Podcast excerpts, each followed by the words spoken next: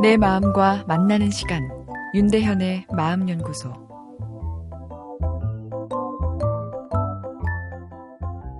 네, 아내분의 사연입니다. 각방 쓰는 남편 어떡하죠? 신혼 딱 10달 정도만 한 공간에서 지냈습니다. 첫 아이를 출산한 뒤 남편은 잠에 방해가 된다며 어, 다음날 지장이 있으니 각방을 쓰자 하더라고요. 아, 전업주부라 힘들게 일하는 남편 배려 차원에서 그렇게 하자 했습니다. 나중에 수유 끝나면 같이 자자더니 줄곧 각방 생활 중입니다. 아, 그냥 한 공간에서 아, 잠만 자는 게 그렇게 힘든 요구인가요? 아, 저는 정말 외롭습니다. 제가 외롭다고 해도 자기는 그냥 혼자 잡니다. 혼자 편하게 자고 다음날 편하게 일상생활하면 얼마나 좋냐고 합니다. 결혼해서도 남편 해바라기만 하고 있네요. 저 어쩌면 좋죠? 어, 이런 사연인데요.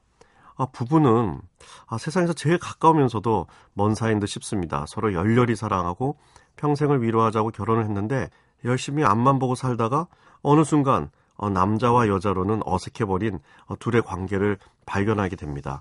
서로 보듬어주는 남녀로서의 부부가 아닌 어, 생존의 어, 기본 단위인 가정을 유지하고 자녀를 양육하는 엄마, 아빠, 동호회처럼 어, 정체성이 바뀌어버리죠.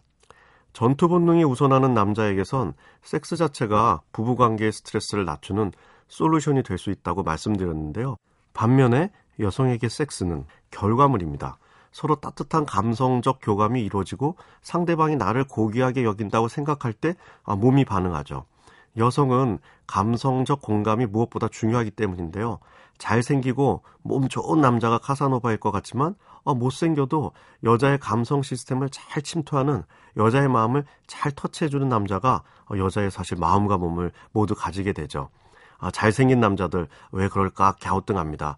아, 얼굴은 못생겨도 테크닉이 좋은가 이런 생각도 하는데요. 사실 마음의 테크닉이 좋은 거죠.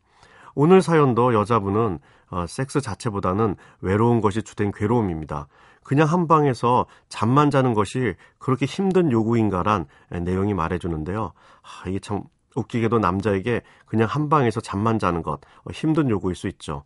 추측이지만 아이 양육에 집중하다 보니 남편이 관계를 요구할 때 어, 아내가 거절한 적이 있지 않을까 싶은데요. 어, 남자는 이럴 때 자신이 한없이 작아져 버리는 비참함을 느끼게 되는데 뭐 이 반응 자체는 정상이죠. 그러다 보면 어, 자꾸 각방 같은 어, 솔루션이 만들어지게 되죠. 부부 관계는 서로의 다름을 알아가고 서로 맞춰가는 과정이 아닌가 싶습니다. 아, 그런데 생존과 자녀 양육에 집중하여 앞만 보고 살다 보면 옆에 있는 내 인생의 파트너가 아, 너무나 멀게 느껴질 수밖에 없죠. 한 달에 한 번 정도는 앞이 아닌 옆에 인생의 파트너를 바라보는 시간을 가져보길 권해드립니다. 아빠, 엄마가 아닌 남자와 여자로서 말이죠. 윤대현의 마음연구소. 지금까지 정신건강의학과 전문의 윤대현이었습니다.